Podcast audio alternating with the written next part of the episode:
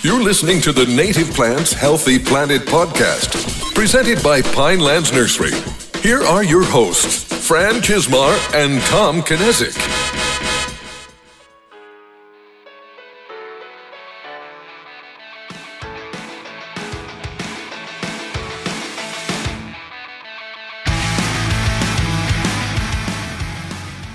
Welcome back to the Native Plants Healthy Planet podcast presented by Pinelands Nursery. I am Fran Chismar. And I'm Tom Knezick, and today we have a very special episode. Uh, kind of a, a, failure of our own doing in a sense.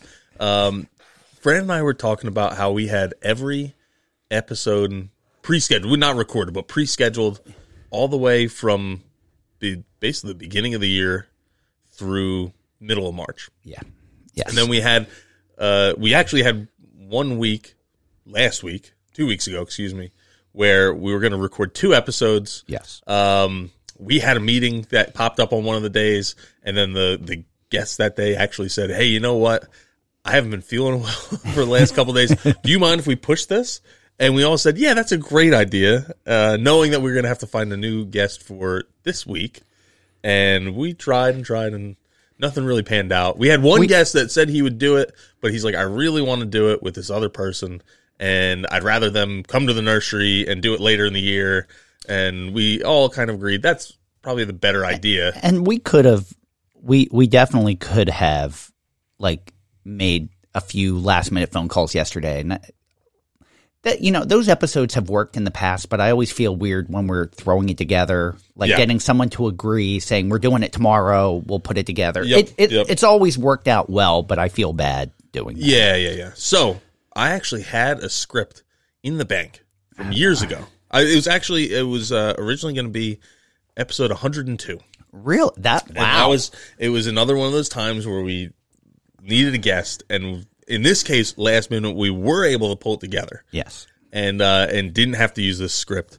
Um, and it might be maybe our mo- most important uh, guest ever to some of you. Um, it's a new low.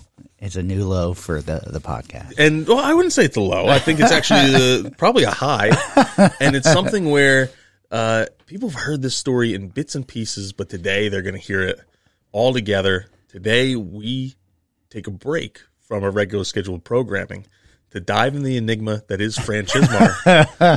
yeah, I kind so, of feel when you told me about this, I kind of felt like I'm pretty open about all of my stories. And I feel like throughout the course of four years, I've told much of my story. But you kind mm-hmm. of assured me like it's been bits and pieces over four years. Yeah. And I don't always elaborate because of time, mm-hmm. you know. So uh, I'm curious what you have for me today. I'm curious if there's anything I can tell that I haven't haven't shared. Well, and I am I'm, I'm hoping again. I I wrote these questions uh, to some years ago now, and uh, have not looked at them since. I was actually thinking when we talked about this yesterday. We haven't officially done a Tom episode, although you no. were part of the Pinelands Nursery yeah. one and the one that you did with the seed fields with your brother, because I know the two. Yeah, yeah, and that was that was kind of my idea. Is sometime in the future, maybe even two years from now, yeah. we'll come to this point again where we had a guest or didn't have a guest and we need to throw something together last minute. And that's where you can interview me. Yeah. You know, I'll and, have to start putting my Tom questions together. And, um, but I think one of the things, uh, we've developed over these last four years, nearly four years, oh, four years as like in a month, yeah, or less. Um, is we've learned quite a bit, and uh, I wouldn't say we've established ourselves as experts, but uh, but I think we have a story to tell individually now too. I do. I or was, when we started, I don't know if we were there. No, definitely. Even there's a big difference between now and two years ago. Had we done this mm-hmm. at at episode 102, I think it's more pertinent today, where I think people would be more interested, and it's a better story overall. Mm-hmm. I think. So, yeah. I hope. Yeah. So with that, I'm I'm going to kick into my first question. All right, go ahead. And um, it's weird not knowing what the question. I know because I did not I did not share these with Fran at all too, so he didn't get to prepare in any way. Yeah. which I know is driving you nuts. It really is. it really and is. That makes me smile a little. Yeah. Bit, knowing how like you're getting a little My squeamish OCD, over there. Yeah. And, Um, but the first question I had was, Yes. did you have? You grew up in in a suburban area, Yes. um, and with a, a from what I've learned from you, a family that wasn't you didn't go and like camp a lot and do all that kind of stuff. Did you have an appreciation for nature as a kid? Somewhat, you know, and and you mentioned that we, uh, my whole childhood, we went on one vacation. Um, you you know, we would do day trips to the the beach, or or I guess where I grew up down the shore. Um, you know, those always happen, but we went on one vacation when I was six or seven to the National Boy Scout Jamboree, which my father was very involved in Boy Scouts his entire life, and uh, we went to Pittsburgh and they bought a pop up trailer that got used that one time and then sat on our front yard for two years. you know, it Mm. Yeah. became like a fixture of the property and then Yeah, they yeah. sold it. But uh, my Seems like there's a lot of purchases like that, that where people are like, "I'm going to buy this thousand dollar kayak, and we're gonna we're gonna be kayak people," and then all of a sudden they don't have. I'm not picking on you with the kayaks too, because you No, use your kayaks. we- I do know people who bought kayaks and then all of a sudden don't use the. But we don't go once. as much as we like. We go Yeah. like twice a year, which in our minds we were going to go once, you know, Mm-hmm. Yeah. often, and it just doesn't work Yeah. out that way. But you know, being in suburbia, like the houses did have trees. Like I remember as a kid, like a lot more bugs. Like I remember a lot of caterpillars and a Mm-hmm. Yeah. lot of inchworms, and there were green spaces in Levittown. There still are, like right across right across the street from my development where I grew up, which is now condos, was a garden center, Pazankas, which had supplied all the pansies to the World's Fair when it was in um, uh, Flushing Meadows. So, as a kid, my mom would walk me to the garden center a lot, and we would we would walk through there. We would go to Black Ditch Park, which was right outside of our development, also. Uh, but it was more like a really rundown strip. But going fishing with my dad, we were members of the Penn Warner Club in Yeah. uh, Tullytown. So, you know, I didn't know trees. Like, I had an appreciation of the outdoors, but like, I had never really been in woods or anything like that. Like, not like my kids had a different upbringing than I did because they mm-hmm. obviously, with my connection, they had much more. But, you know, I did Boy Scouts as a kid. So I had that, but I don't know. It wasn't as strong of a connection, I would say Yeah, as a kid. Like I had access to it, but it wasn't like I think back about like some of our past guests and how they've described it. Mm-hmm. I didn't have that. But yeah, I had a little bit of an appreciation. yeah. I'll save my answer for that when you interview me. Okay. But uh, no, I, I, I, I can agree with some of that and reflect on it in my my own life is Yeah. differently. it was 'Cause we there. did have a lot of outdoor appreciation for the out, or a lot of outdoor interactions. Did you hunt as a kid with your Uh, dad? yeah. Yeah. Oh, yeah. See, like I didn't know anyone that hunted. You know, like that was like it was a blue. I'm sure people did. I just Yeah. didn't know them. You Yeah. know, but it was a blue collar neighborhood. Most of the the people in our development, their fathers worked at Fairless Steel. It was like basically like a, a steel mill town. That was a Mm-hmm. Lot yeah. of the Yeah, Uh, very interesting. yeah. So, when did you realize you wanted to work in the green industry? about four years ago. so, um, you know, and I know.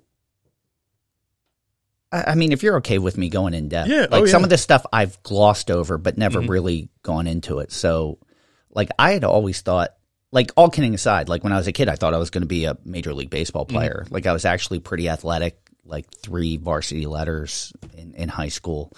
Um, and I thought I was going to go to school to be an English teacher. Like I was really into literature and writing, and I thought that was going to be my path.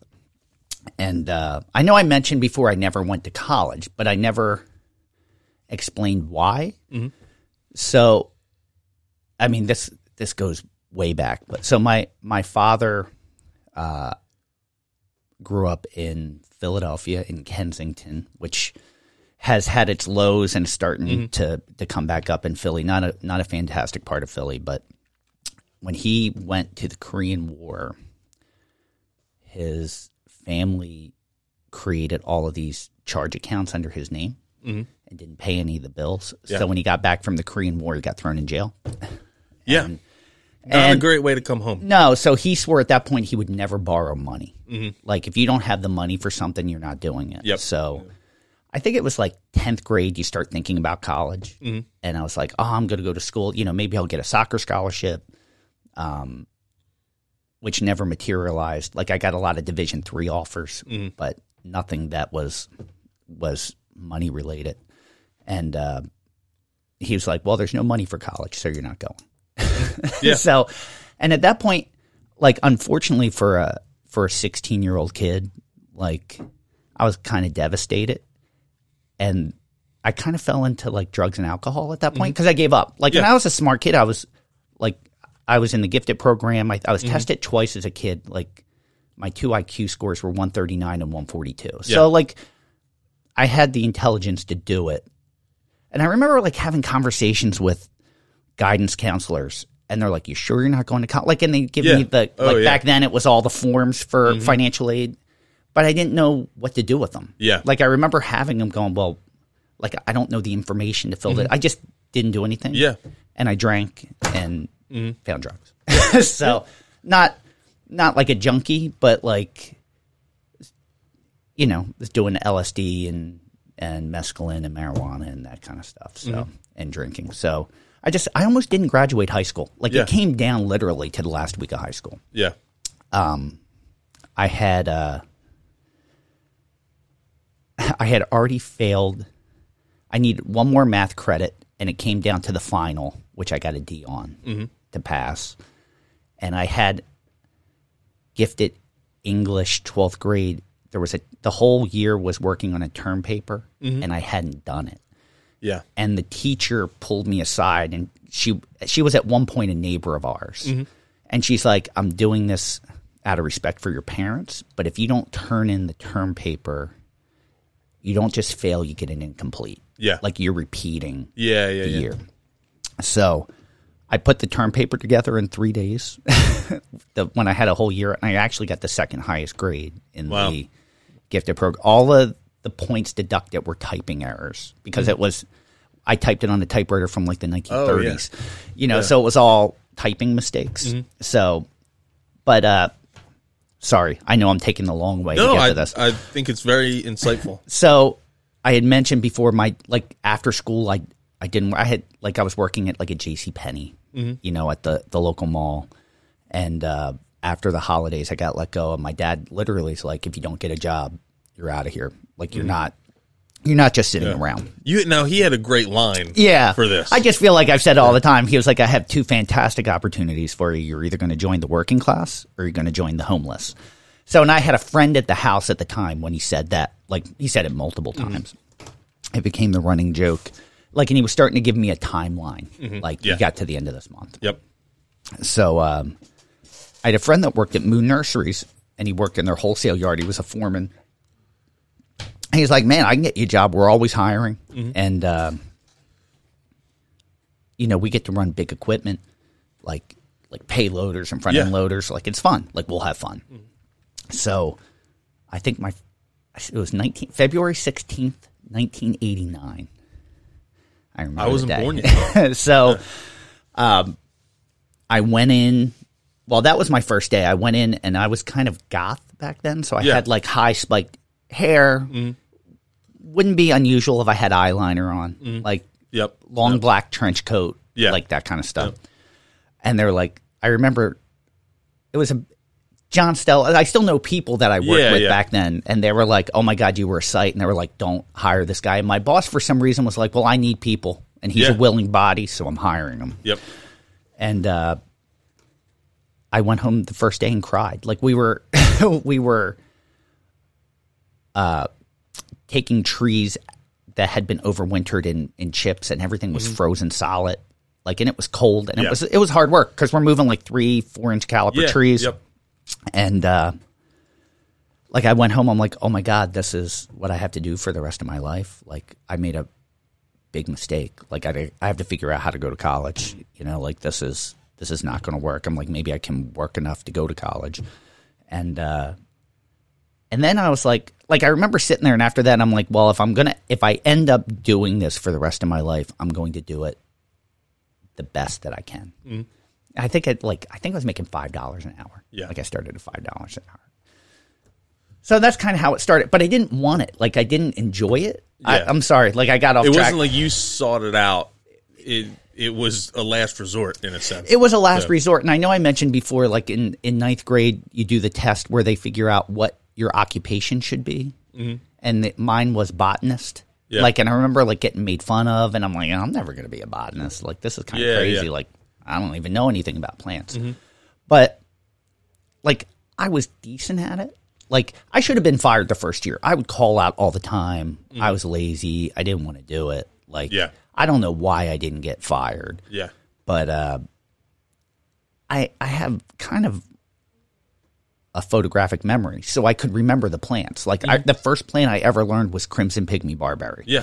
Yep. because when you move two hundred of them and your arms Oh, are yeah. bleeding, you're like, I'll remember this. Yeah. You know, so it's I had a good aptitude for it, and then they kind of figured out that my boss at the time was encouraging me to goof off because he wanted to goof off Gotcha.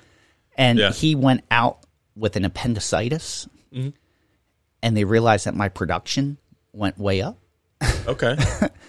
and when he came back they laid him off and they promoted me so that was Yeah. kind of like the beginning that was like within a year i'd worked up to foreman Yeah. Yeah. and then like a year later i'd worked myself up to wholesale yard manager Mm-hmm. so um, and even at that point i didn't want to do it like i was constantly i started taking courses at bucks county community college but we met a bunch of people that like to Mm-hmm. what what uh kind of courses? it was it was uh english like i was i was taking like like on course to still be a teacher i Yeah. at that point Okay, i yeah. still thought i wanted to be a teacher and uh but we fell into a group of people that liked to party and Mm-hmm. we would meet up at class and then go to nightclubs Yeah. like at 19 like i looked old enough that i could get alcohol no problem Mm-hmm. like i could go into any of the stores like and at that point they knew me Yeah. so I could go in, we would get grab alcohol and drive to like club pulsations and like drink and dance and Mm-hmm. Yeah.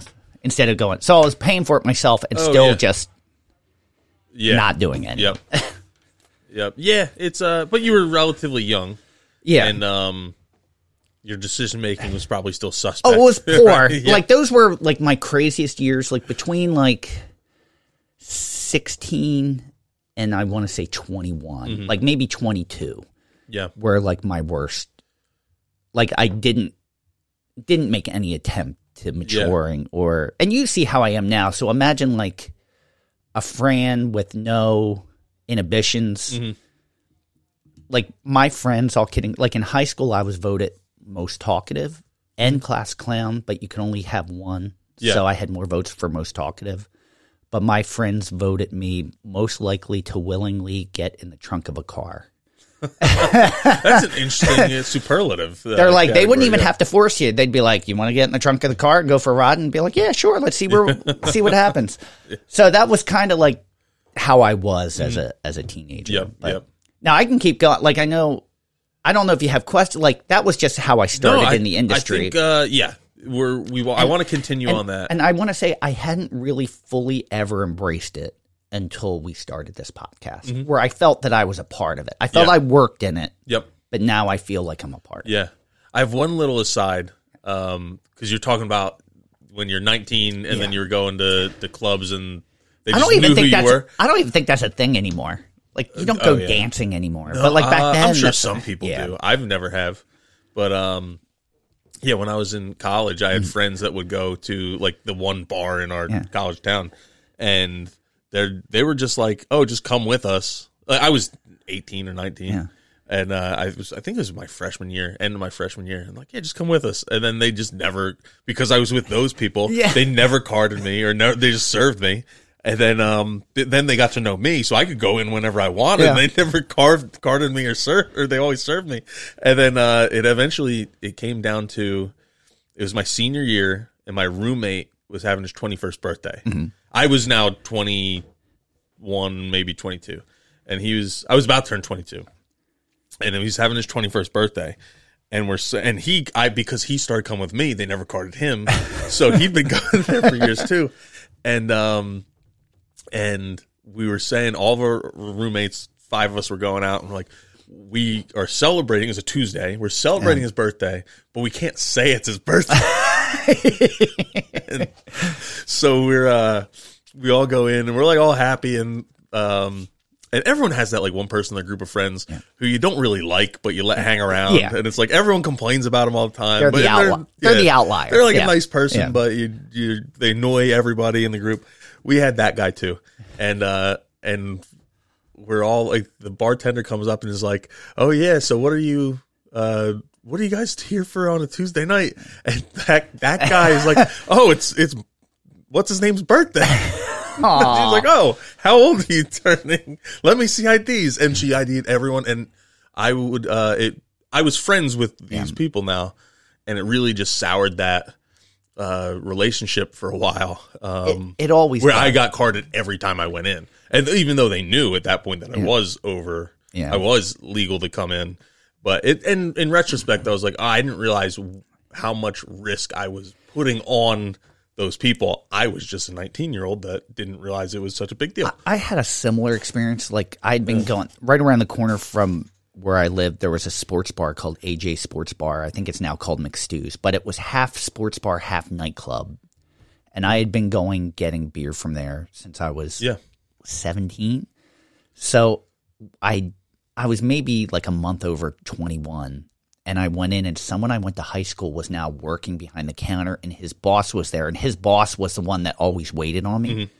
So my friend goes, I got to ask for your ID, but I know how old you are. And the guy's like, Yeah, he's been coming in here for years. And when he saw my ID that I just turned in 21, he- he shot me like the look of death. Like, Yeah. you, you know, like, like it was never the same after. Like he would always joke around with me, and then after that, it was like I was a strange yep, stranger. Yep. So, yeah. But uh, so, but that's that's how I. this sta- is becoming like a self help Yeah. podcast in a way. It's like, At least I'm honest about when it. The, when is the help coming though? we're, it, we're it, okay, it it comes, it does come, but, But there was are a lot of plants left. I yeah. But that's how I started in the industry. So Yeah. I, I eventually at Moon I became the wholesale yard manager. My boss had left and went to work at the Conard-Pyle Company, and I had at one point they opened a retail yard, and they wanted me to manage the retail yard, and I was like, I don't want to do that. And at the time, I was laid off for the winter, and like for a lot of winters they kept me. It was a great experience for me because at the time Moon was a premier nursery in the in the industry, and I spent a winter working with Bill Barnes in propagation. I spent Mm-hmm. one winter just learning how to field prune trees. Uh, I spent one winter digging digging trees. Like Yeah. I learned a lot. But I remember saying, I don't, I just want to come back and be the wholesale yard manager. I don't want to be the retail manager. And they're like, well, that's not an option. You either come back as a retail manager or you don't come back. Mm-hmm. And I didn't make the decision until I showed up, yeah, you know, and they're like, oh, we didn't think you were coming back, you know, and I left shortly after that. But, yeah. but yeah. that was my, my foray into the, into Yeah. the nursery industry. Yeah, but you still had a lot of steps between. So what years? I did. You had this a lot of steps. between 1992 when I left. Okay, So it was like January. so we still have. uh 20, Oh wait, no, ninety one. 32 No, years I'm sorry, it was ninety one. It was like summer of nineteen ninety one. thirty-three years to fill yeah, in. Yeah. So all right, what happened next? So one of one of my customers who was a landscaper came in. Like at the time, I think I was making like seven dollars and twenty five cents an hour. Like I wasn't even as a manager, I wasn't Yeah. making much. And when you're a wholesale yard manager, it's kind of production, it's kind of sales. You're a little bit of both because it's like Yeah. you're running your own nursery. Yeah, And, it's uh, fun. I'm just thinking about it. Um, it's like you go back and it's like, oh, they were make they made seven dollars and twenty five cents a day, and in today's money, that was ten thousand dollars. No, it wasn't a lot. It, it wasn't a lot. it's still like today. It'd be like making minimum wage. Yeah. You know, it wasn't a lot of money. I think minimum wage at the time was like four seventy five or Mm-hmm. five bucks.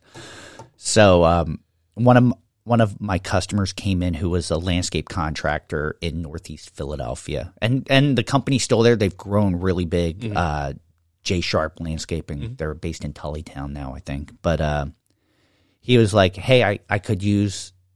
Like if something came up and I was saying I wasn't happy, and he goes, "Oh, if you're not happy, I could use someone. I'll pay you ten bucks an hour." Yeah, And I was like, 10 bucks an hour? That's huge. Yeah. You know, so I, I made the switch and I worked with him for, I did it for six months and it was a good experience actually doing landscape work.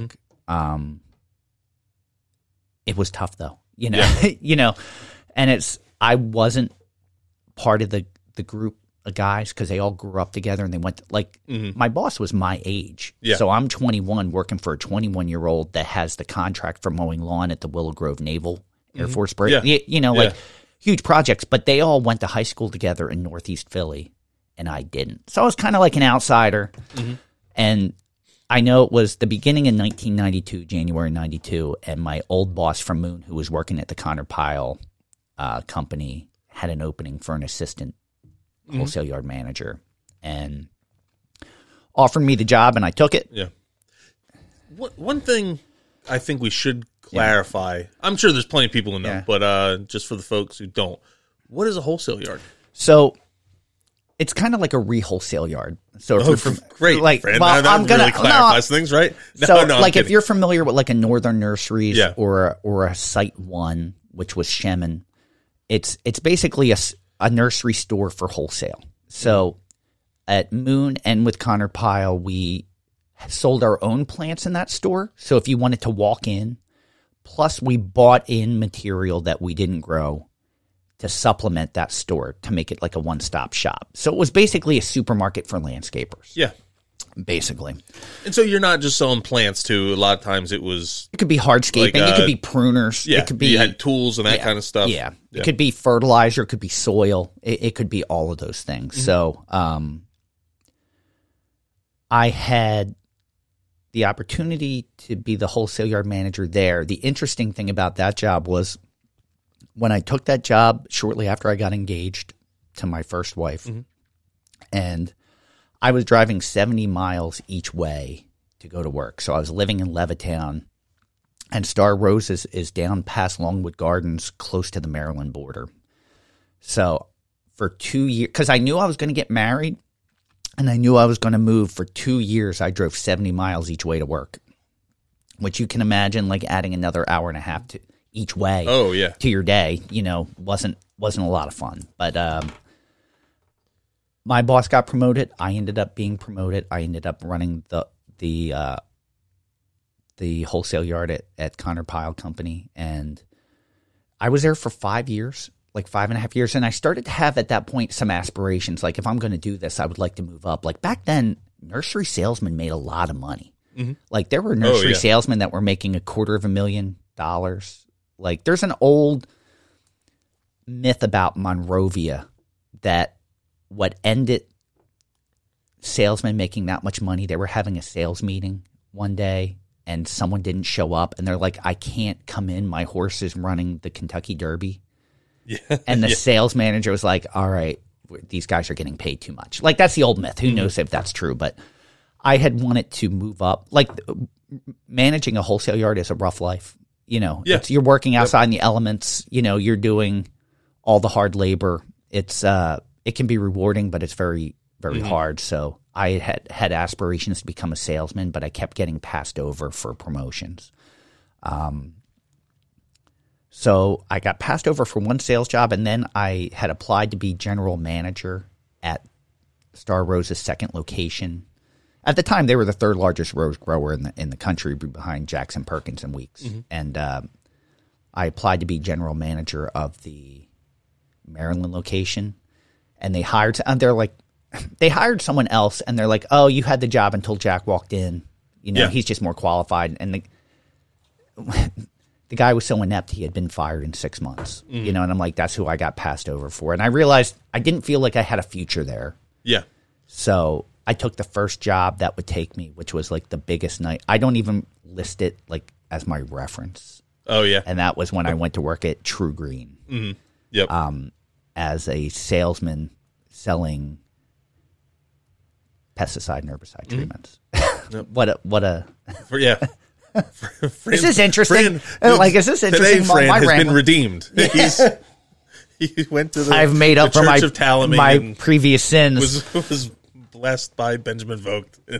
and my experience there can be highlighted by my first day of work Yeah. was they showed us this movie and the whole movie basically was saying that customers aren't customers customers are people and then after we watched the film our boss turned it off and said that's a bunch of bull people are dollar signs you know, and this is what you're going to do. Yeah. And I was like sitting there going, oh no, I, I made a mistake.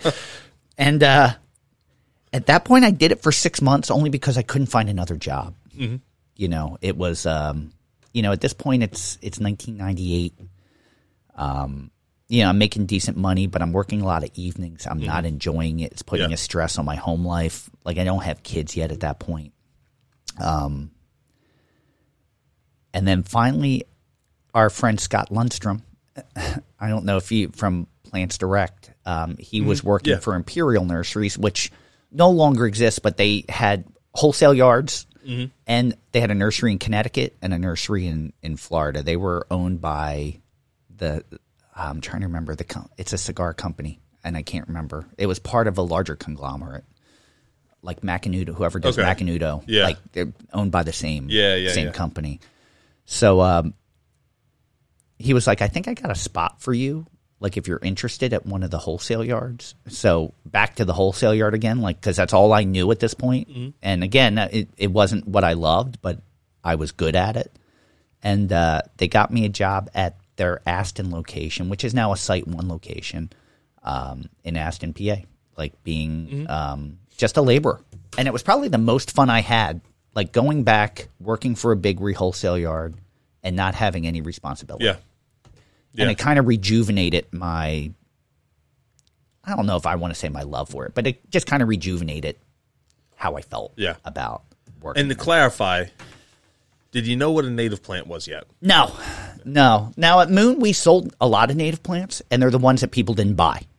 Yep. you know, so at this point, it's all cultivars. It's really, you know, Conard-Pyle, like I said, like owned like 450 patents at the time. So we're they introduced blue hollies and China hollies, and uh, they had euonymus like Fortunei uh, patents, like in all these new plant. So it was all about what's the new plant. I was I was in that mindset. Yeah. Like what's the new plant that we're going to grow and sell. Oh yeah, and when we've talked, so Fran and I are both friends with uh with the president of what Star that Roses. has become. Conard-Pyle has become Star Roses, and They were um, bought by Ball Horticulture. and uh, I had an opportunity to listen to him give a presentation about like their revenue model, and was just wowed to know that so much. I it was, I don't. I might have even been the majority of the money they made every year was off of royalties from other growers. Yeah. it wasn't off of the like they were growing plants,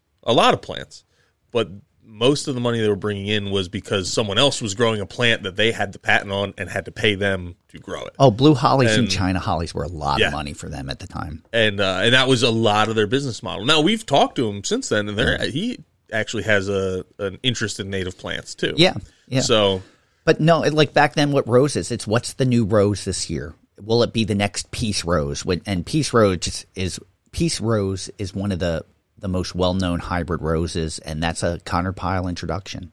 You know, but eventually everything comes off a patent. Yeah. So like at that point, some of the blue hollies were starting to come off a patent patent, and it was such a revenue stream that it's like, what's next? What's mm-hmm. next? Like we have to keep this going. So they had a uh, Angela Treadwell was uh, from uh, Plants Nouveau. yeah, She's that's her company now, but she was in charge of finding new new introductions. Yes. Oh, you yeah. know, so uh, but at that point, like I was at Imperial for six months, and I was enjoying it, Mm-hmm.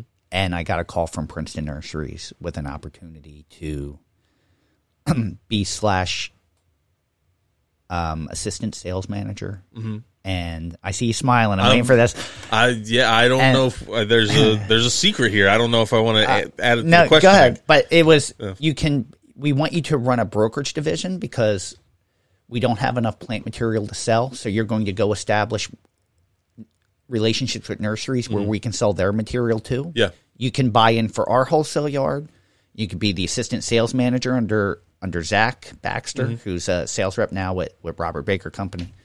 And uh, when the time comes, when it gets big enough, you can choose whether you want to be the brokerage manager or you want to be assistant sales. Mm-hmm. Yeah. So that was April of 1999. I just found out that my wife was pregnant with our Mm-hmm. first, and then I started driving 70 miles each way back yeah, from Delaware to Allentown, New Jersey, and I did that for six months before we moved right around the corner from this nursery. Yeah. All right. Yeah. So what's the what's the secret?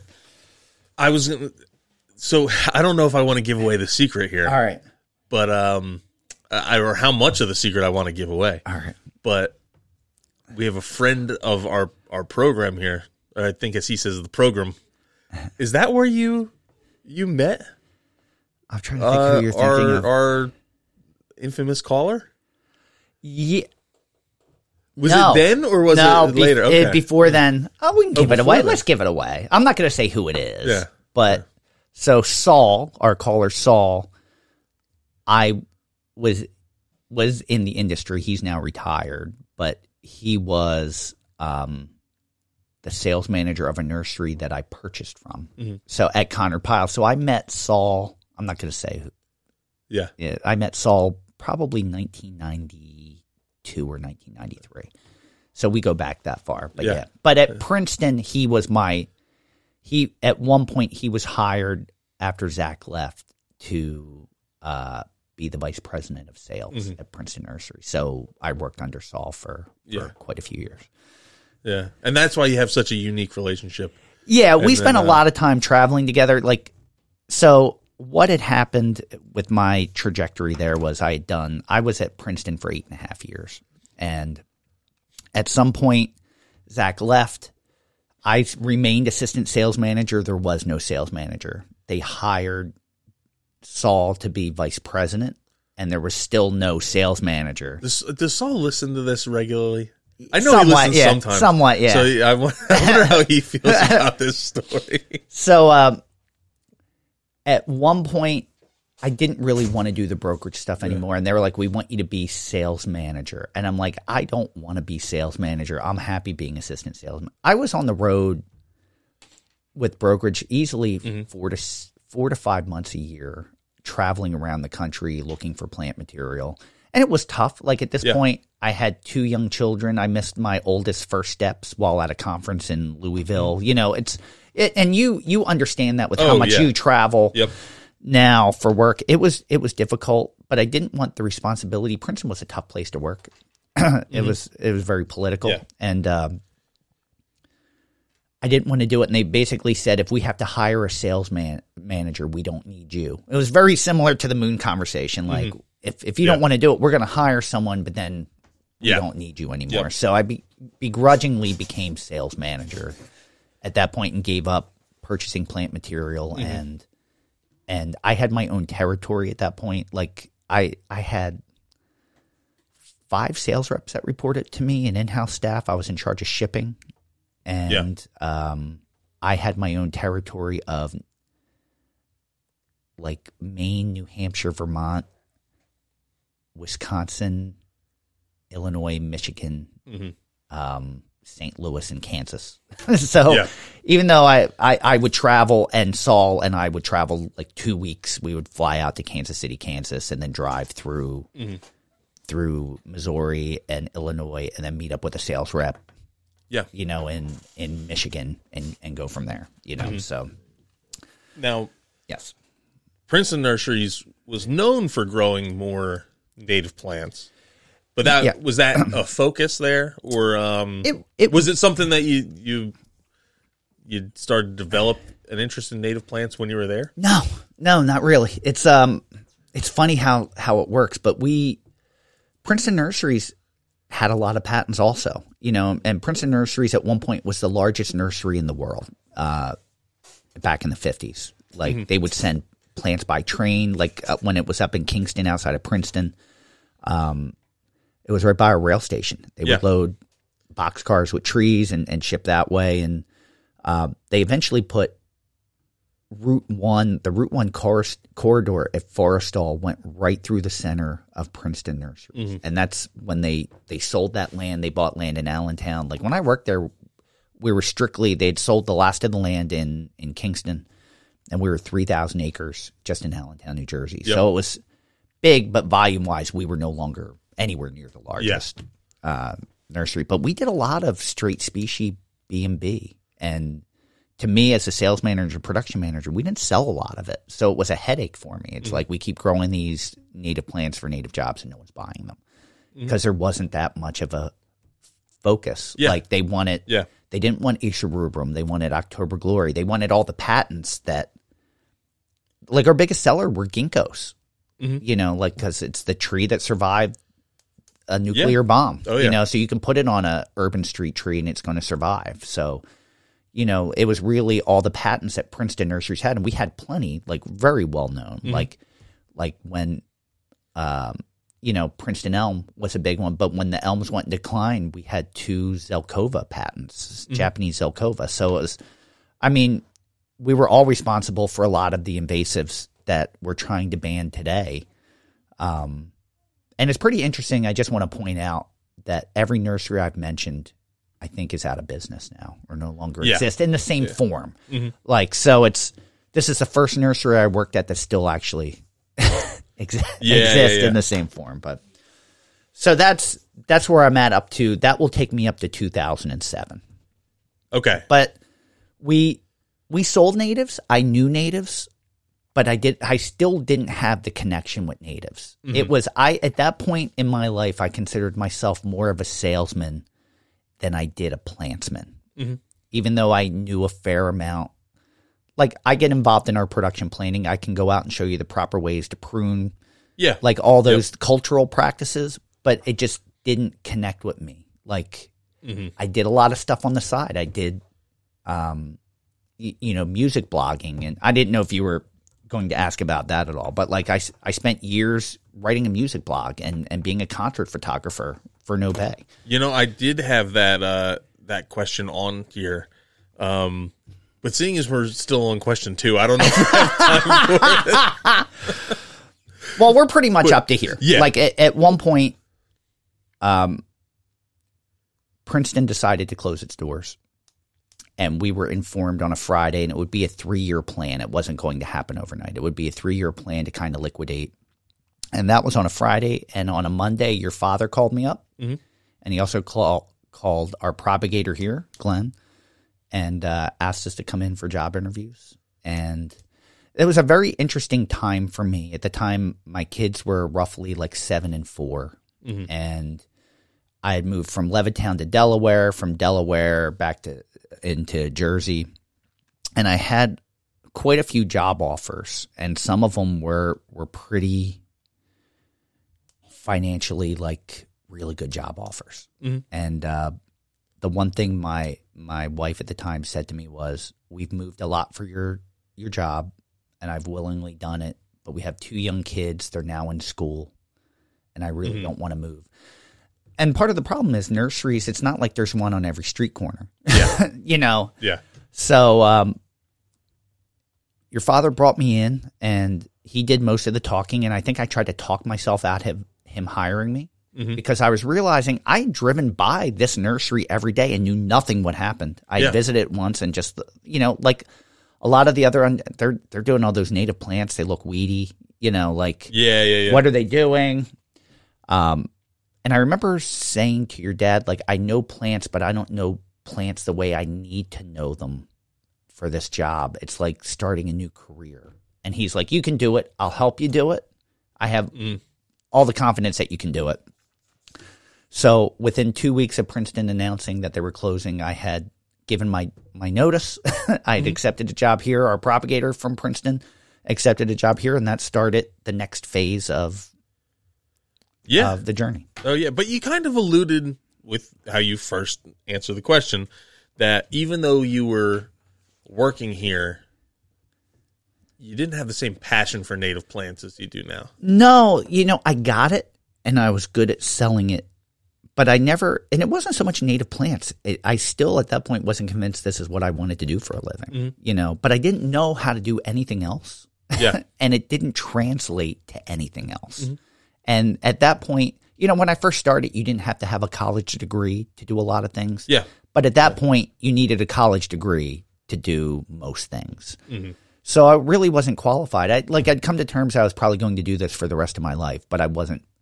I wanted to find other hobbies that I was passionate yeah. about. So, like you know, and really, like I think I was here maybe one year, and we had like a record year of all mm-hmm. time. So it was going well. Yeah. Like, and I enjoyed. I love working here. It, it's it was nothing. Had nothing to do with the company or the people. It's just internally, I kind of felt like I hadn't found what I wanted to do Yeah. for Yep. for uh, a living, and that's when I started. I was kind of going through my divorce. It's probably like around 2013, 2014. And, uh, you know, I'd always gone to a ton of concerts. I've always loved music. And I was telling someone a story about a concert, and I remember someone going, You have really good stories. You should probably write them down and preserve them Yeah. somehow.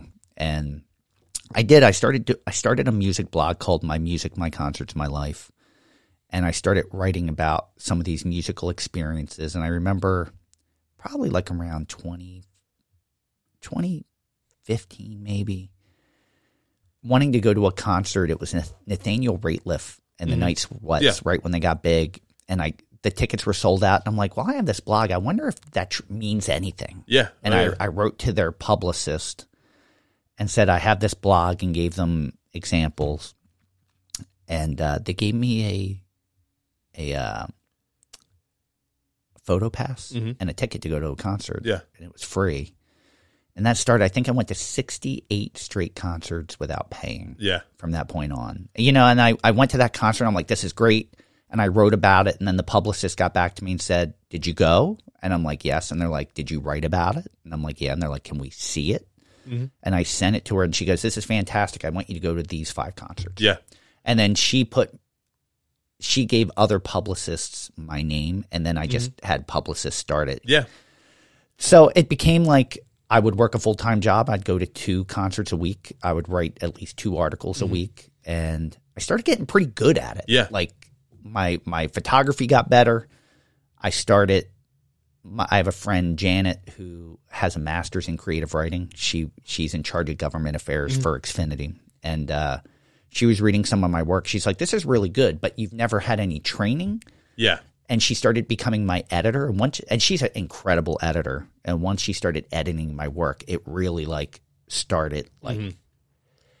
you know it never got popular but people will read it and say this is really good Yeah. But you you would have a few.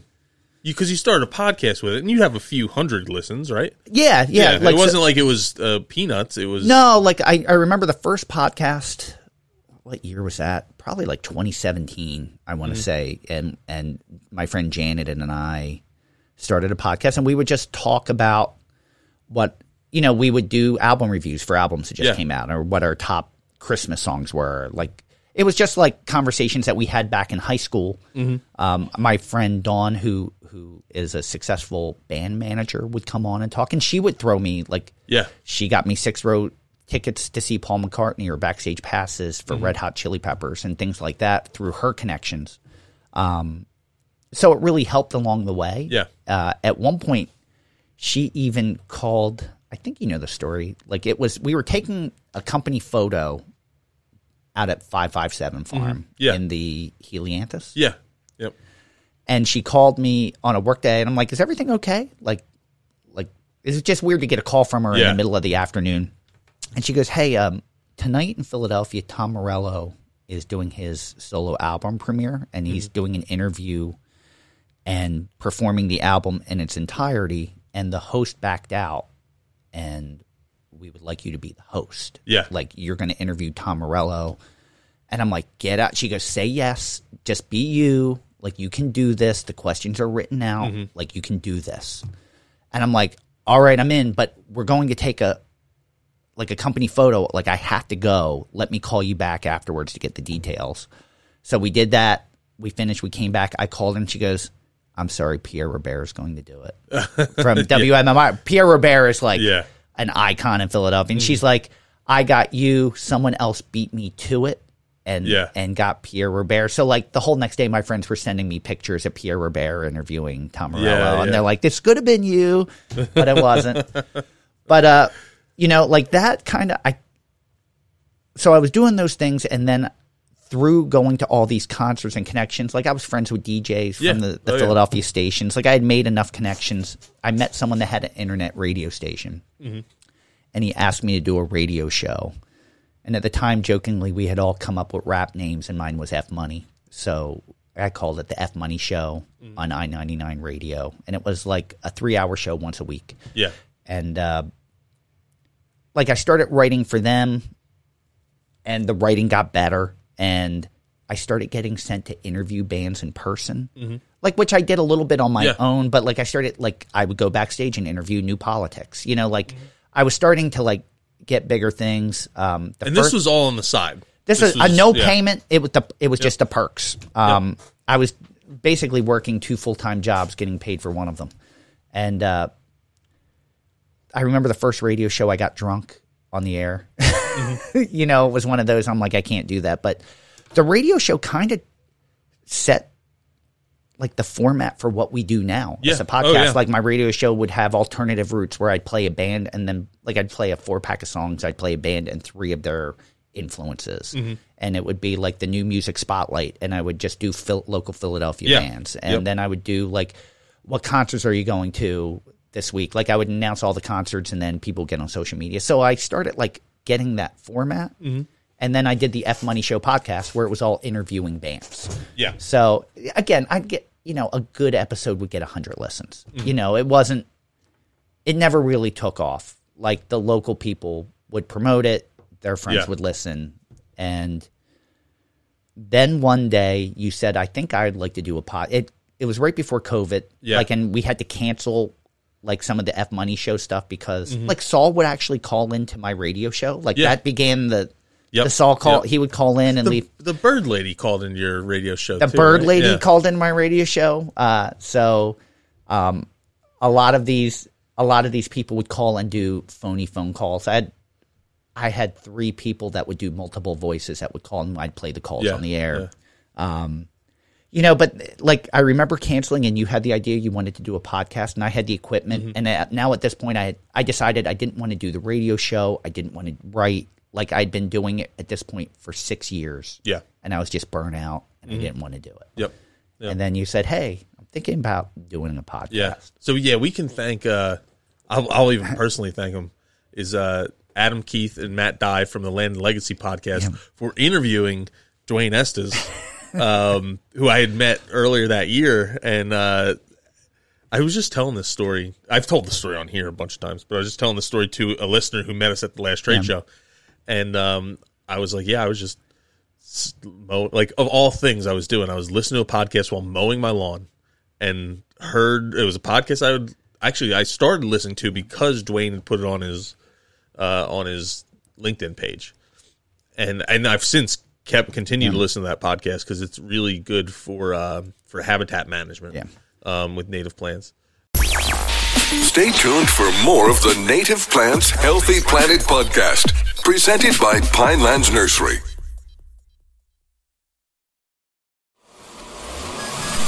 Welcome back to the Native Plants Healthy Planet podcast, presented by Pinelands Nursery. Turned off the mower, went inside because I forget so many things when I'm thinking about. Went inside, told my wife, said, "Remember this for me. I want to start a podcast." and, and then I went back outside and finished mowing the lawn. And I I did forget it, and I probably forgot it for about two weeks that I had that Yeah. thought, and all of a sudden, like popped back in my head, and, and that's when I came and told you. And I, I do want to say, just to go back, like I know I started to talk about it when I said I came here, but like all the offers that I had gotten for jobs when I came here were all over the country. Like the one I really wanted was in Oregon, in Portland. yeah, And I'm glad I didn't because we know that company. I don't want to say who they are. Okay. And their kids have taken over. uh huh. And the one does the job that I would have been hired to do. So I wouldn't have been there. Like my life would have been Yeah. completely different. Oh, you'll have to tell me who that is Yeah. off air All right. because uh, But anyway, I but, that's I why know a bunch of people from Oregon. I can't picture which one that would be. but that was part of my reason of work Yeah. because I lived 5 miles from Oh, here. yeah. Like I just moved, but I had lived 5 miles from here for like 20 years. So, but Mm-hmm. Yep. and I have been just for reference I've been here for 16 and a half years Yeah. now. Yeah. So you mentioned the podcast. I'm like, well, I have the equipment and I kind of know how to do it. So we sat down and talked about it. Like, let's put a let's Mm-hmm. put an outline together of what we want to do. yeah, And it was originally going to just be all guests. It wasn't going to be me. Oh, yeah. It was like Yeah. every other week we wrote a list of people that we wanted to have on. Mm-hmm. And again, at this point, I'm still not all in on native native plants and like this is what I want to do. Mm-hmm. And that this is where everything changed for me. Like Yeah. in four years, like everything completely Mhm. changed, like exponentially. Like how invested I am in native plants and it's part of me now. Like it's who I am, but it wasn't when we started. Mm-hmm. Yeah. I don't know if that plays through at that point. Because Yeah. Mm-hmm. I'm knowledgeable about it, I can have a conversation. But I don't Yeah. know if you could if you were listening if you could tell that. Yeah. Yeah, I don't know. I guess that's something uh, we'll ask people to write in Yeah. and say if you've listened to the. And there's some people Yeah. who've started from the beginning recently, and uh, so they've listened. It's probably a lot more difficult for someone who's been listening from the beginning and still listening today to have noticed that change. Yeah. kind of like when you're we're watching your kids grow up, and it's like all of a sudden you'll get like a, a flashback memory from your phone saying, "Oh, look at this three years ago." It's like, "Oh my god, I can't believe they were that small." Yeah. Um, I actually noticed it with my son. Even like we went away for three days uh, to a trade show. I even called him every day and was talking to him on the phone every day. And I get back, I'm like, man, you speak so much more clearly. Like things that you used to mispronounce, you do not miss. Like you mispronounce these on Tuesday and you don't on Friday. exactly. Yeah. why, why did you grow up so fast in three days? Now, Um, now the yeah. podcast was the start of a change for you too. Not saying that Oh, you yeah. weren't invested in Yeah. native plants, but it changed the overall picture. for sure. I, For I sure. want to say. And it also, uh, I'll add on to something you said ten minutes ago. Um, also, a great perk for for one for talking to people that uh, we'd like to talk to, but probably have no actual reason to talk to. Um, and then two for for there's not as you're not going to concerts and that kind of stuff, Yeah. but you can still get press passes to like Yeah. the Philadelphia Flower Show. Exactly. Um, that was when we actually had Andrew Bunting on. That was a connection because I Philadelphia Flower Show says, "Oh, if you want to, you can get free tickets if you're in the media." Yeah. And so I put in, and they said, "Oh yeah, we want to have someone on your podcast too." And I'm like, "Oh, I guess this is kind of a trade, isn't it? no, but it it's also not just me getting to go for free and talk about it for five minutes." and we've also been invited places to do Yeah. live Oh, podcasts, yeah. which is a nice perk too. It's strengthened a lot of relationships um, with folks that, like I said, we re- otherwise we didn't have a reason to talk to maybe maybe the people at those organizations that we we did before. We got to talk to their their buyers, and this isn't a knock on who was buying Yeah. plants, but um, we didn't have a reason to talk to like their executives Yeah. or or some of the researchers or those kind of things.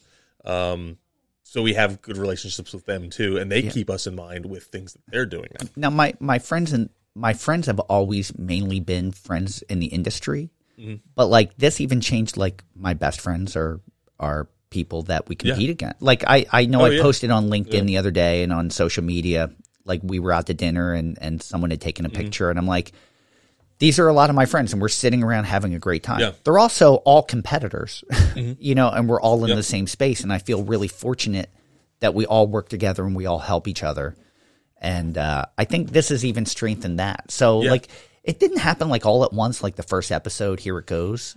Like I know the Dwayne Estes episode was a big one, and I'm Mm-hmm. learning a lot.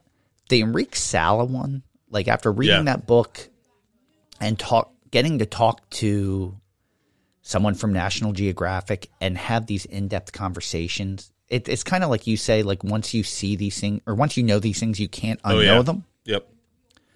And I guess I- it is it is possible to unknow them, but it probably is going to happen later in life. it's very Yeah. hard. But just having in-depth conversations with experts, Mm-hmm. you know, talking to to Doug Tallamy about these things, and they kind of approach you like you're on their level, kind of changes how the conversation is. Yeah. And having these conversations kind of, I never felt like I still don't feel like I'm an expert, but I feel like I, I'm part of the space. Like. Yeah. it's Oh, yeah. native plants. I, I I rip out in invasives. I only plant native plants in my yard. Like it's my lifestyle now. It's who I am. If I cease to work in a native plant nursery, Mm-hmm. I wouldn't change that part of my life. And I kind of feel that I can you know, we joke around that it seems like everywhere I go, I'm now the person that that raises her hand or stands up and says that's wrong mm-hmm. or this isn't right. Like I feel comfortable doing that. Like I Yeah. feel well versed enough that I can have these conversations and back it up with science. Mm-hmm. And and like I feel like I'm part of this legitimately part of this space and I embrace it. I think the podcast got me to embrace it. Like Yeah. You've Oh, been yeah. doing this for a long time. People know you. You're well respected. Why aren't you embracing this? Yeah. And as soon as I put any effort into embracing it and promoting it, everything changed. So all this time I'm looking for some kind of meaning in my life. Like I'm writing about musicians and they liked it, but I'm not a musician. I'm not one of them. Mm-hmm. Yeah. It never really I was always like on the fringe, but I'm part of this. Like Mm-hmm. Yeah. I am I guess another analogy with it is like uh, how athletes always get upset with the sports reporters because they're like, you aren't one of us. Yeah. You write about it and you pretend to be one of us, but you aren't one of us. we're Or this is we are actually these people. Yeah. We're in this this industry and if anything this has has boosted our our uh status, I Yeah. guess is I, I hate to say it that way, but yeah, it kind of has. and it, it- we approach it the right way. Like growing up, so the the high school that I went to, the sports programs were horrible, Mm-hmm. and it was a, a a big working class neighborhood. You know, not that far removed from segregation. Yeah. You know, if you think about it, like or bus, like when when I was a kid in elementary school, there was still segregation busing, Mm-hmm. and uh, of, of some sort, and uh, the biggest thing our school was known for was its drama program and musical theater and Yeah. and our uh, drama uh, teacher they they made a TV show about like Mm-hmm. the NBC show Rise with Josh uh, what's his name from How I Met Your Mother Rosie Perez was in it I, yeah, I know. yeah so I mean like it was a big deal and it was a big deal to parents because it was the, the 70s and the 80s and you have kids that say I don't want to play football I want to be in the musical Yeah. you can imagine like that didn't go it was very much like the breakfast club Mm. back then. So but in high school i was a, a like new wave like goth like Mm-hmm. part of part of high school. And you have that diy like method. Like Yeah. it's do it yourself. You're part of this community. We would make our own clothes. We we didn't do our own music but we found we were different. We found a way to do things and that's kind of stuck with me my whole life. And i feel like we do that with the podcast. Like we created something without anyone telling us how to do it. Yeah. Yeah. we just said we're going to do this and create some i felt Mm-hmm. like like it's different from what's in the space at the time. Like i'm sure there's more things like this now Yeah, but i felt like we created something. We were really i don't know how you feel. I felt like we were creating it for the general public. I was shocked at how many of our peers listen Oh, for sure. Yeah. No, we we definitely made this the initial mission, and the mission's changed. But Yeah. the initial mission was we have people who like us on Facebook and are interested in what we do, but don't qualify to be customers of ours because of their either homeowners or the size of their business, those kind of things. And um, we wanted to be able to steer them to organizations that could do business with us, whether and and also pique their interest because native plants impact people's lives in a variety of ways. If you like duck hunting, then you're going to want to have a quality wetlands to attract ducks, which hint hint full of native plants, and um, and so we'd have Ducks Unlimited on. So those people would listen to that and say, "Oh, I didn't know I can join Ducks Unlimited or donate money or buy a duck stamp, and now I'm getting all this." And then it was building some goodwill. The the the key for us was it built some goodwill with some people, got us, gave us that opportunity to talk to people we otherwise couldn't talk to, and maybe it would trickle back to us in the end. Yeah. And same thing with Xerces side. It's like, and let's face it, what makes quality duck habitat can also make quality Yeah. insect Yeah, habitat. ex- so it's like it goes hand in hand. It's the same Yeah. process. It's just different end goal. And uh, so we've said that a bunch too. Yeah, but I So- think I think coming from that DIY ethos, Mm-hmm. like like you're in high school, you're like a punker or a goth, and you have your community. But then there's other places. Like for us, it was City Gardens in Trenton. You'd go to a a, a new wave show, and there'd be other new wavers, and you're part of that community. Mm-hmm. Yeah. like I think we help do that. Not saying Yeah. I, I feel like we kind of help bring that community together. Like we have a native plant community mm-hmm. that's a very DIY, very punk Yeah. almost like it's always been there. It's always kind of been like bubbling mm-hmm. below the terra firma as an aquifer, Yeah. and now it's it's kind of coming out, and it's got this. You know, I look at people like John Mark Courtney, who's doing like really unique marketing stuff with Yeah. with posters Oh, yeah. and things like that. I feel like we kind of all do it and we all support each other in a way that takes me back to like those types of communities as a kid. And I feel very fortunate. Wow, I'm boring you. You're No, gone. no, no. Yeah. I was up at. I went to bed at one last night, and I woke up at five. Oh, so yeah, yeah, I just fun. haven't slept a lot. we got snow last night. Tom was plowing snow at five Yeah. in the morning. But I, I feel like we we helped be bring that group together. Like I'm not taking all the credit, but we were a cog in helping to create that community Mm-hmm. that exists today, and it's getting larger and more popular. And I think we approached it when you have a community like that, you you approach it with kindness, and Mm-hmm. I think that has been a big factor in our in our uh, podcast. Yeah. just to be Oh, yeah. accepting and kind at, of who wants to be. We want Mm-hmm. this community to be larger. It's kind of changed who I am. It's really weird to say that, but it didn't just have me embrace native plants Yeah. and have it be a fabric of who I am. It changes how I talk to people. Mm-hmm. It changes how I approach things. It really has changed me for the better. And it's actually my my my wife now, Agatha. We met right at. We started this in 2020. We started dating like the year before. Yeah. So I Yeah. think it's like everything kind of like lined up perfectly Mm-hmm. in my life Yeah. like at that point like, and I just feel at home. Like for the first time in a long time, like I'm like, this is who I am.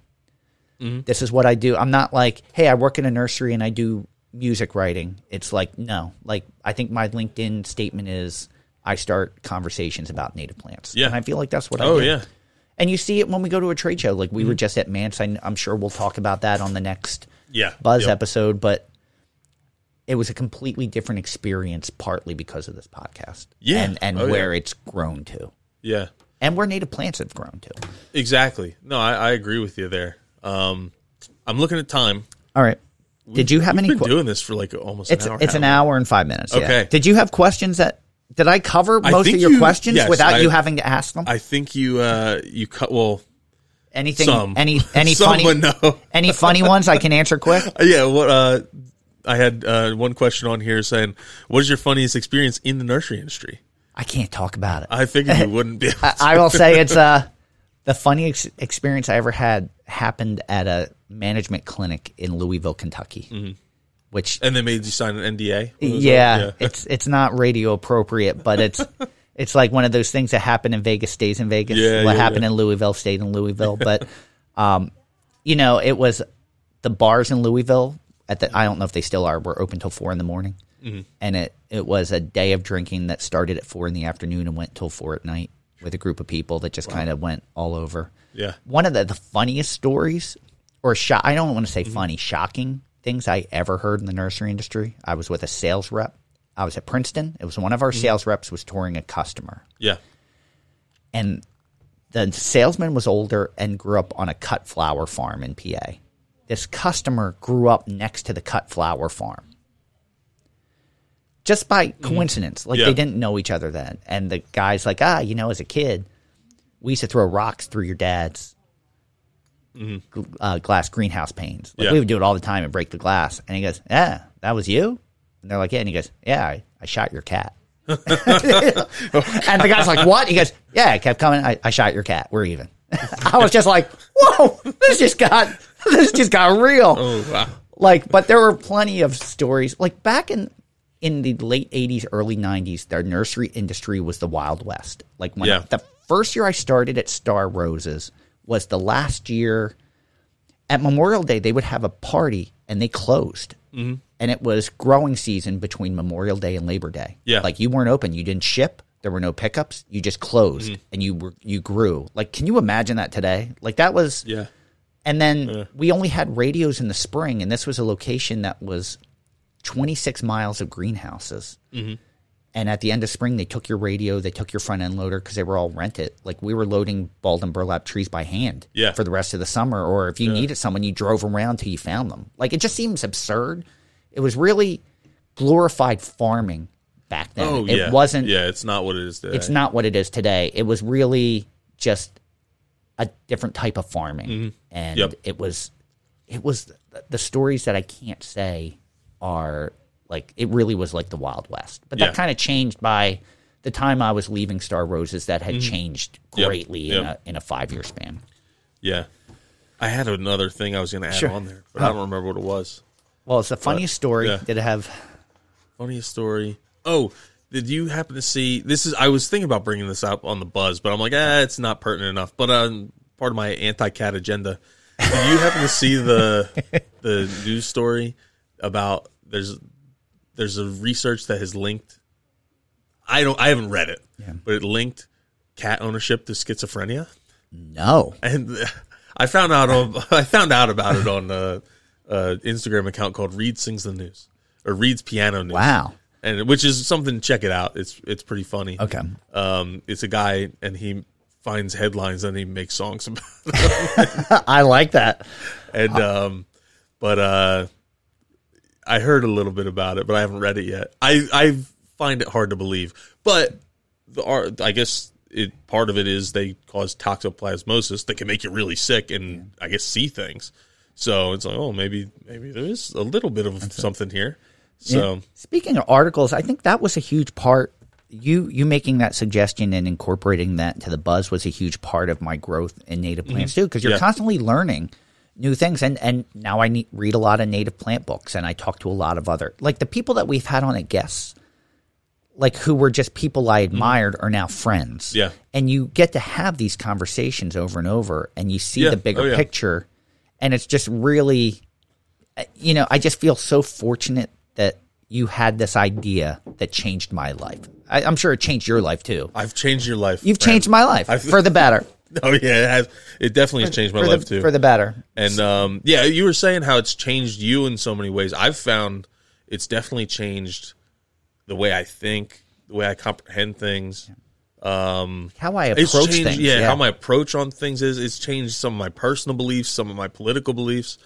Uh, just getting to talk to these people who are are really, really intelligent. And one one of the things that kind of makes me laugh, um, I, I've been involved with this invasive species bill in New Jersey that got vetoed, which, yeah. eh, long story short, We'll they ran out of time. They Yeah. ran out of time. Um, We'll talk they about that on the buzz, yeah. because uh, Murphy wants to assert his will Yeah.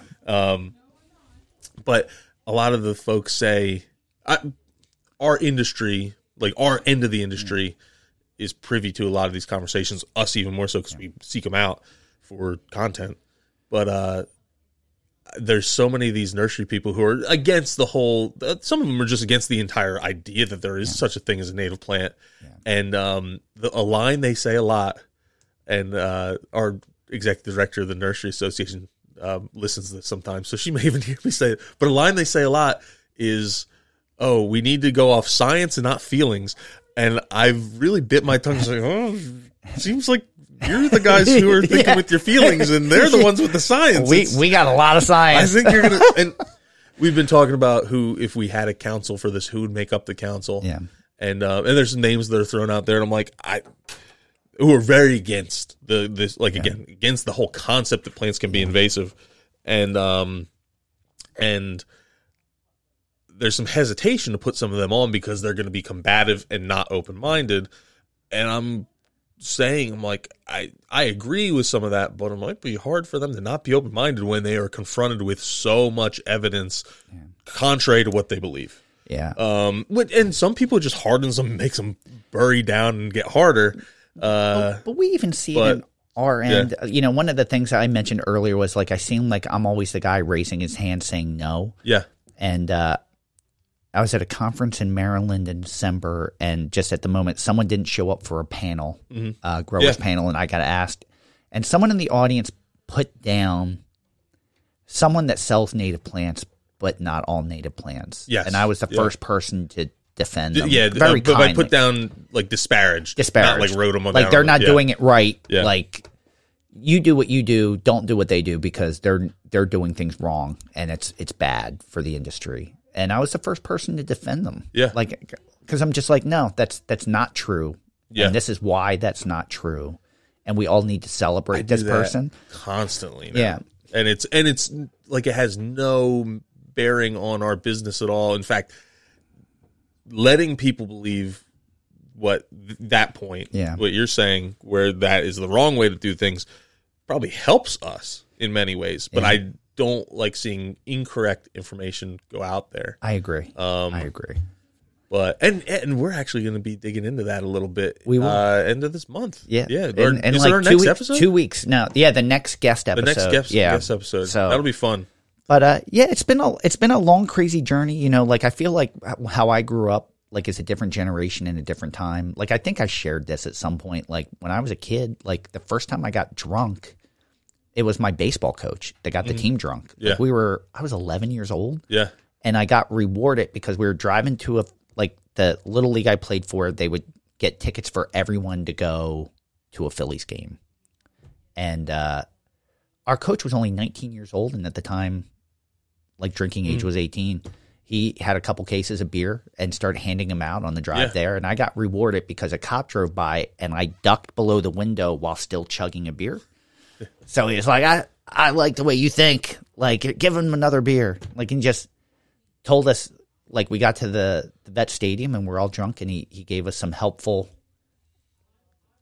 incorrect information on how to pick up women you know a bunch of 10 through drunk Gosh. 10 through 12 year olds and then just let us go but that's Yeah. it was like the bad news Yeah. bears like that's what life was like i feel Mm-hmm. coming from that kind of era yeah. to where I am today gave me a lot of good understanding, gave me a good Yeah. way of not to do things.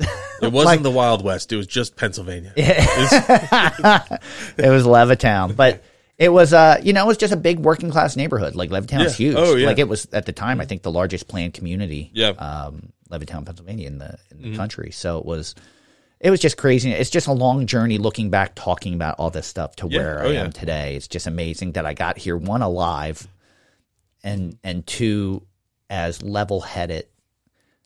Like I know, I think what works well between you and I, I approach a lot of things with emotion. Yeah. I think you're a lot more level headed. Mm-hmm. Like you, you put a lot more thought into things when we discuss it. I think initially than I do because I let my emotional response. I yeah, think it's come out that's first. mostly just because I lack a lot of emotion when it comes to things. It's, um, I don't. There's. I was going to give a personal example, but I, I don't need to get into no, no. But it's like, yeah, I when it, I've, I look at a lot of things. and say, well, those are facts of life. Why should I be upset when it's something that should happen? Yeah. Um, no, and that's like, even when it comes to like pets that have passed away, it's it's it's, it's the cycle. yeah. It's supposed to happen, and I, but it's also I think I have some some brain stuff that goes on in there too that makes me that way. But I, I look back at my childhood, and I have a lot of friends that are insanely, uh, um, um, what's the word I'm looking for?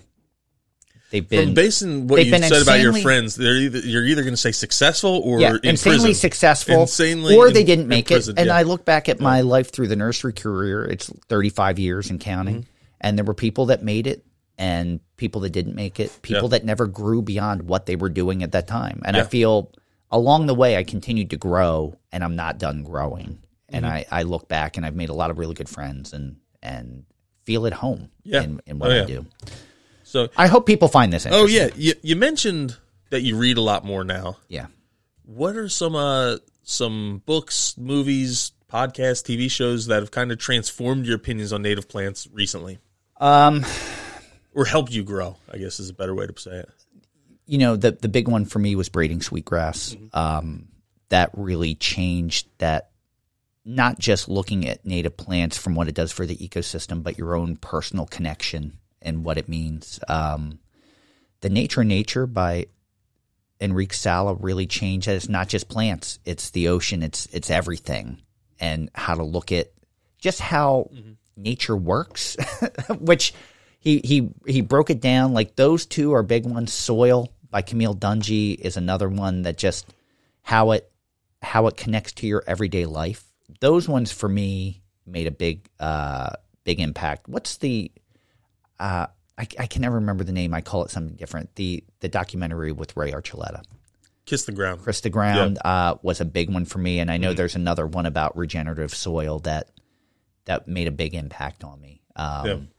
You know those types of things. Yeah, just- and a little teaser for that too is um, a couple of people have reached out to us uh, digging more into that that concept of regenerative agriculture and how it ties into native plants, if it can tie into native Yeah. plants. Um, so I have a connection with an- a farmer uh, from a different part of the country that's considered one of the experts in this field. Yeah. Um, I should maybe I wouldn't even. I think they're an expert. They might not think they're an expert, but they're one of the more highly regarded people in this field. So I'm hoping uh, we can have them on sometime this spring. I would uh, like we're in the coordination phase of of that. They have the invite link. They just have not scheduled yet. I would like that. Yeah. So And actually, I want to point out before we forget in the thing, our next two guest episodes are both live episodes, yeah, which is interesting. I guess the second one isn't like it's pre-recorded. yeah, yeah. it's kind of live, but Um, so, Fran, you kind of threw threw off the script here. Sorry. You did That's answer what a I lot did. of questions But through that's- there. that's what I this, do. Uh, was written to be like a lighthearted and jovial conversation. You kind of made it like a really uh, a much deeper conversation than I, I had kinda felt like which I've- is good. I think it's a good thing. I kind of felt like I've talked about a lot of this stuff, Yeah. but never like I glossed over it. Yeah. I never really explained why. Yeah, and I think it's uh it's really enlightening. While we didn't talk about plants as much, um, I think it's enlightening to understand your transformation over the years Yeah. and how you've gotten to be someone that people look forward to listening to every week. And it wasn't always this way. No. And I'm hoping it sheds some um some uh oh crap. I just had the word and it lost I lost it. It's the lack of sleep thing. Um See, What's inspiration?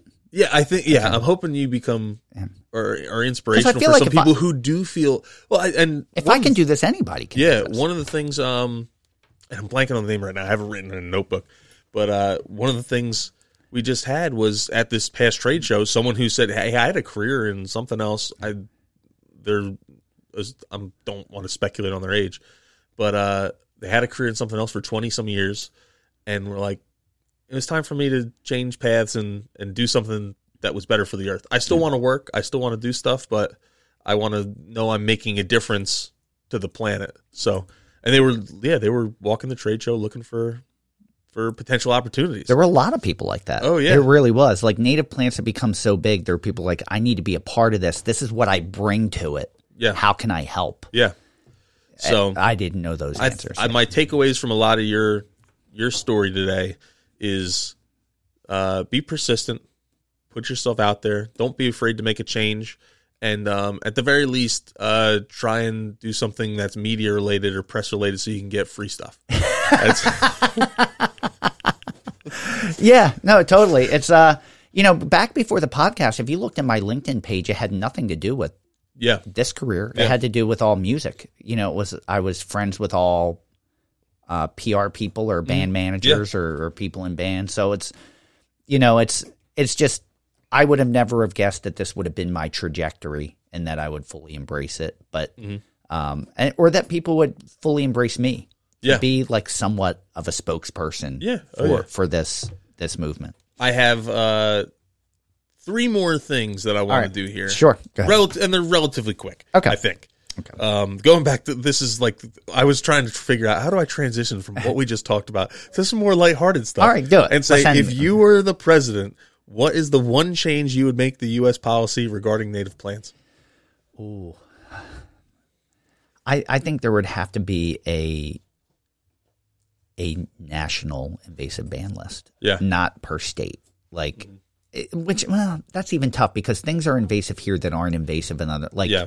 I know the butterfly bush and You Scotch broom are invasive. regionally. You there could- could be a regional I, I think that would have to be more policy, make sure that, that those Mm-hmm. plants uh what what they do to our natural lands Yeah. um, I would definitely any national park would have to be strictly native plant uh, plantings. yeah. I, I think that Mm-hmm. Yeah. would have to be instituted somehow. That hmm. if, if we're restoring national parks, it has to be And I know there is, I, there. May I don't know if something like that exists. from Pennsylvania.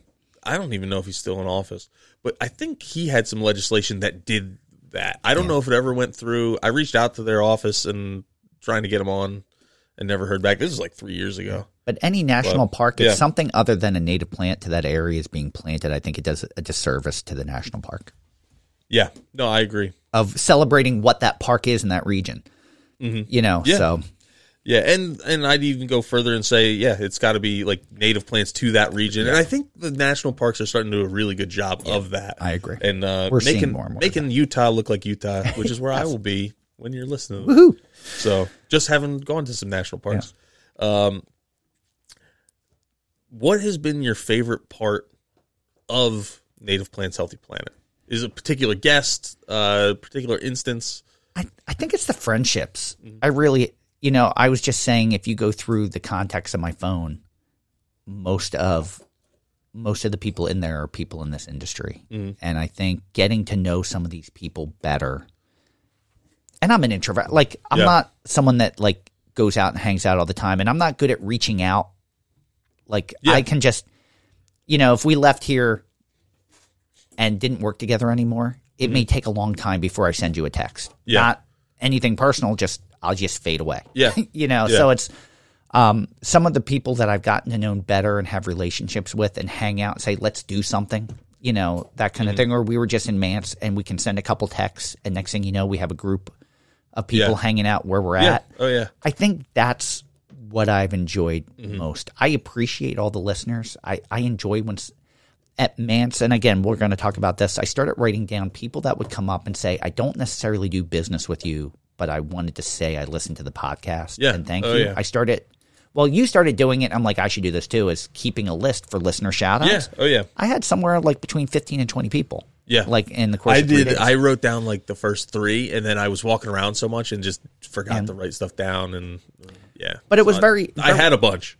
It was very, So- and people were kind of. So don't be upset if I don't give you a listener shout out. Is basically what I'm saying. I. I wrote, I, I Yeah, hopefully you wrote- got most of yeah. the ones that I I would. Um, but a lot of people came up and were like interviewing me almost, like Yeah. asking additional questions and asking my opinion on things, and it was just uh, very humbling. those, I, those always are like I don't want to say weird interactions, but they're um they're different interactions for me because I don't want to necessarily talk about the podcast all the time. Yeah. Bec- not because I I'm embarrassed by it. It's more that I'm like I feel like I'm bragging Yeah. about it, and I'm like, but people are asking you questions, then it's like, and it's something we're really passionate about. So you want to go on and on and on, but then you're like, oh man, this kind of sounds like I'm just telling you about like all the cool people I've gotten to talk to and how all this other stuff. now I know this has happened to you too. How do you? How strange is it when someone asks you to take a selfie with you Um, for for the Yeah. podcast? I just don't like selfies. I I guess I don't mind it. like even when my wife asked me to take a selfie, I'm like, yeah, Like I'm not not discouraging to. anyone from asking, but like it's hard to imagine that Yeah. someone that you don't Oh, yeah. know personally is It's- coming up and are so excited to meet you Yeah. that they want to get your picture taken and posted on. yeah, yeah. It was just like a very, very humbling experience, but very cool. Like I Mm-hmm. Yeah. went home on it. Someone took a selfie with me. Oh, yeah. Like they recognized me and and were fans of the podcast and like I feel we have great listeners. Like I really Oh, do. yeah. I think I- I, I really feel too. like we have a great great group of listeners. for sure. But it's interesting getting here. Like it's it just and out of a 35 year career, Oh, yeah. Mm-hmm. it's only taken the last 4 years to Yeah, I mean, fortunately, I have the background. I don't know if I would have been ready for for any of this without the previous thirty one years. But yep. What else? Yeah, you have Um, I got one All right. one more thing. Okay. Before we ask uh, the most important question. All right. Um, And that is it's actually something you did before because when I wrote this episode, All right. I made you do this part. Okay. And I didn't change it. I left it the right. same. Kind of see what your what might have changed with your answers. All right. Uh, and that is a rapid fire round. All right. I have basically this or that questions. You pick one. I, we're going to do it as fast as we can. No Okay. thinking. First thing All that comes to your mind is what you're going to spit out. Okay. And uh, they're not all plant related. All right. Cool. And then when you're done, I'll give you a little bit of time to explain Okay. maybe one of your more controversial answers. All right. All right. I'm ready. This is exciting. I'm looking Um, All right. forward to this. All right. Ready? Yes. Cardinal flower, blue lobelia. Cardinal flower. All right. Pats or Genos? Genos. Would you drink water from a hose? Yes. Uh, pork roll or scrapple? Pork roll. Rain garden or pollinator meadow? Ooh, they can be the same. Uh, I'm gonna say Rain Garden. All right. My Chemical Romance or Foo Fighters? My Chemical Romance. Steely Dan or Dave Matthews Band? you really gonna make me pick one of those? yeah. Yeah, you gotta. Dave Matthews Band. Uh, sweet pepper bush or winterberry holly. Winterberry Holly. The 80s or the 90s. 80s. Uh, tree, shrub, forb, graminoid, graminoid or other. Shrub. All right, and you have to eat one peanut butter or Brazil nut. Peanut butter, because Brazil nut will kill me. Peanut butter will just make me gag. All right, which of those would you like to kind of ex, uh, expand upon? Is there one that you are curious? Um, Like some Yeah, of them are easy. Like drinking from a hose, I've been doing it my entire life. Yeah. Now that you know you're not supposed to do it, it hasn't killed me yet. So Yeah. I figured, whatever. I think mine would be uh, the rain garden or pollinator meadow because you really did did Yeah. stall there for a little bit. I chose rain garden because a rain garden can still be a pollinator garden. So Mm-hmm. I think you can do both. Like filtering water is a huge need um, to recapture that instead of the runoff. Mm-hmm. Like being able to clean and filter it and serve the purpose where it can be, be contribute to Yeah. the ecosystem. So I I feel they're both incredible things, but I think the rain garden you can get the best of both worlds. Mm. And I I chose if I had to expand on one, I chose cardinal flower over blue lobelia, only because I know its function, but there's not that many red flowers Yeah. in our Yeah. part of the the country for native plants. So Um, last question is, Yes. what is your favorite native plant? hasn't changed. It's still the same. It hasn't changed. And someone just asked me at this Mid Atlantic Nursery Trade Show, and it's it's still Iris Versicolor, just in its simplicity, something very singular, um, very simple, but can take six inches of permanent inundation, can take periods of, of dry, can be in a rain garden, can uh, have phytoremediation properties and remove toxins from the soil, can support hummingbirds early in the season. Um, there's just so many things, and it does it so. It's not braggadocious.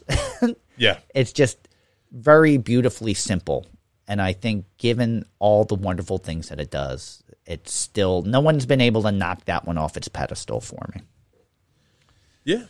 No, I So. I think it's a great plant too. Thank you. And um, nice early bloom, nice rain garden plant. Exactly, exactly. So- All right. Do you want to do a final thought, or do we uh, save that for people who, who I, I really would, matter? You know what? It's- I, I would love our listeners to have a final thought, not just for me, but for both of us Yeah. and the podcast. We'll we'll leave this. What's your final thought on this episode? Mm-hmm. Yeah. and like when we post this on on social media in the Facebook group, tell us tell us your final thoughts. We we'd be happy to hear it because our journey isn't over. Mm-hmm. We're still in the early stages of it. We talked about it. Like I never thought we would make it this far, and now I don't see it ending. Like Yep. something would have Oh, to happen yeah. There's so many things that we can talk about, so many guests. Things have changed so many times Mm-hmm. Yeah. in the last four years that as long as we have interesting conversations to have, I, Mm-hmm. Yeah. I don't see not ever doing this. So. Yeah, I agree, and uh, I know about when we made this script because I have the name Oliver Millman in here. Ah, wow, that was a long time so ago. yeah, uh, so that's going to wrap us up. Uh, make sure you leave us your final thought when we post this episode on in the Facebook group. Yeah. Uh, I want to thank you for joining us today. We hope you enjoyed listening to not Oliver Millman but Fran Chismar.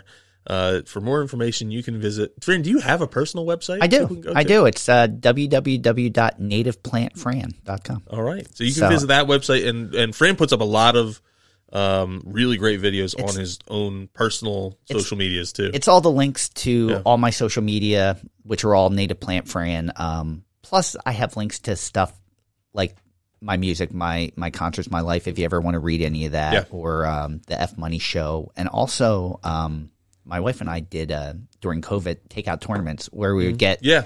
Yep. like the same food from two different places. Like we would say wings, and we'd go to two top places in the area, eat it in the car, and then pick one. Yep. So Yep. it was.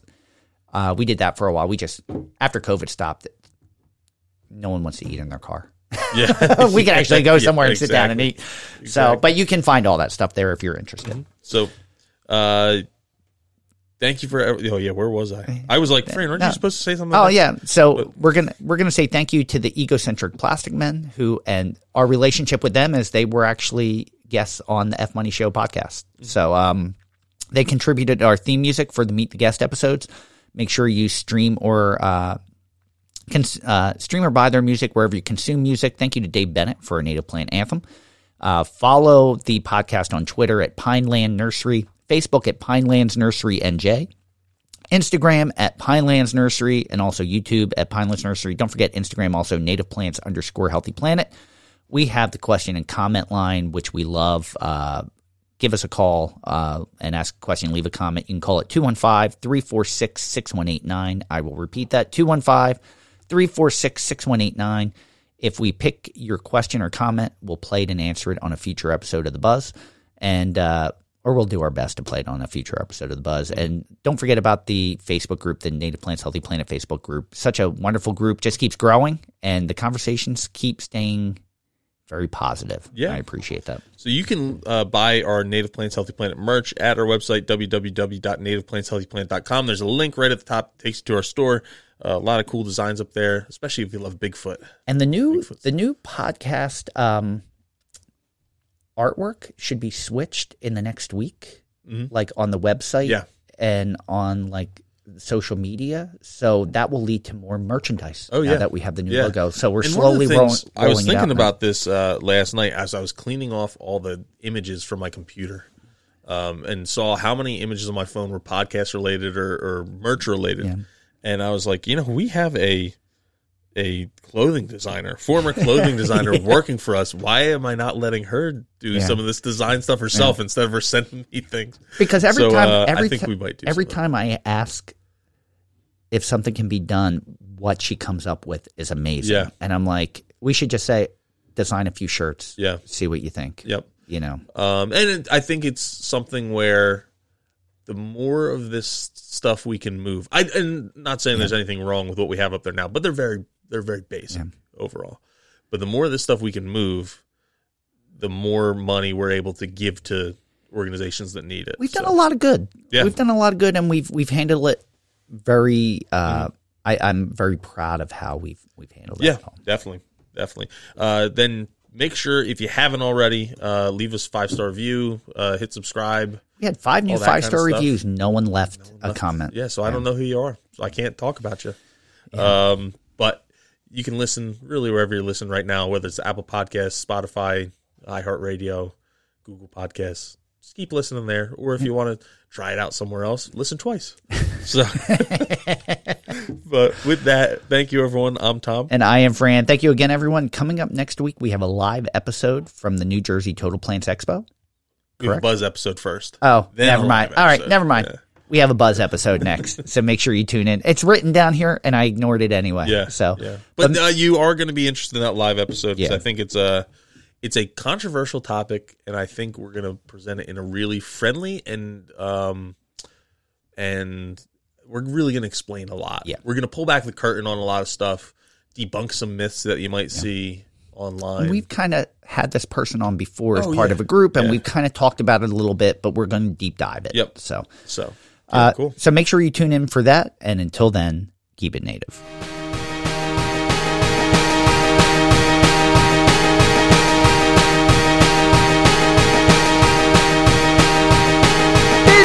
Meadows, woods, wetlands, and dales grows a bounty of beauty that never fails. Our native plants, so diverse and so rare, treasures of our land beyond compare. From the ferns below, soaring oaks above, each plant has a place, each plant is love. Monarch caterpillars launch milkweed so tall, bees buzz about, sipping nectar from all. Oh, native plants, how you grace this land in your diversity. We will take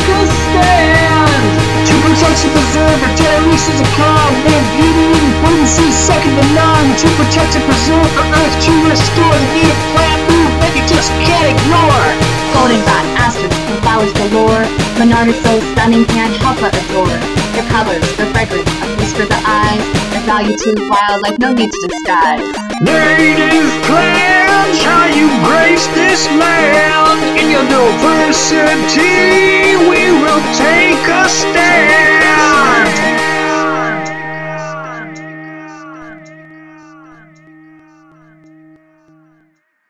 Thank you for listening to the Native Plants Healthy Planet podcast, presented by Pinelands Nursery. Remember to like, share, follow, and comment.